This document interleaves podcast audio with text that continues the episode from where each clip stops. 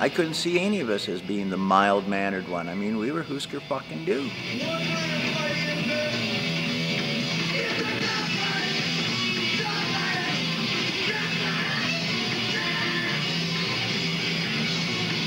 We're lucky we got out of it with our lives.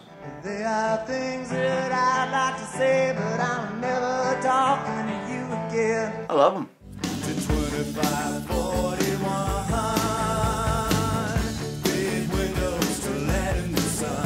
Nova Mob. Man, did you feel the earth shake when we said that? You're the reflection of the moon on the water. You're the reflection of the moon on the water. All I know is people say I'm influential.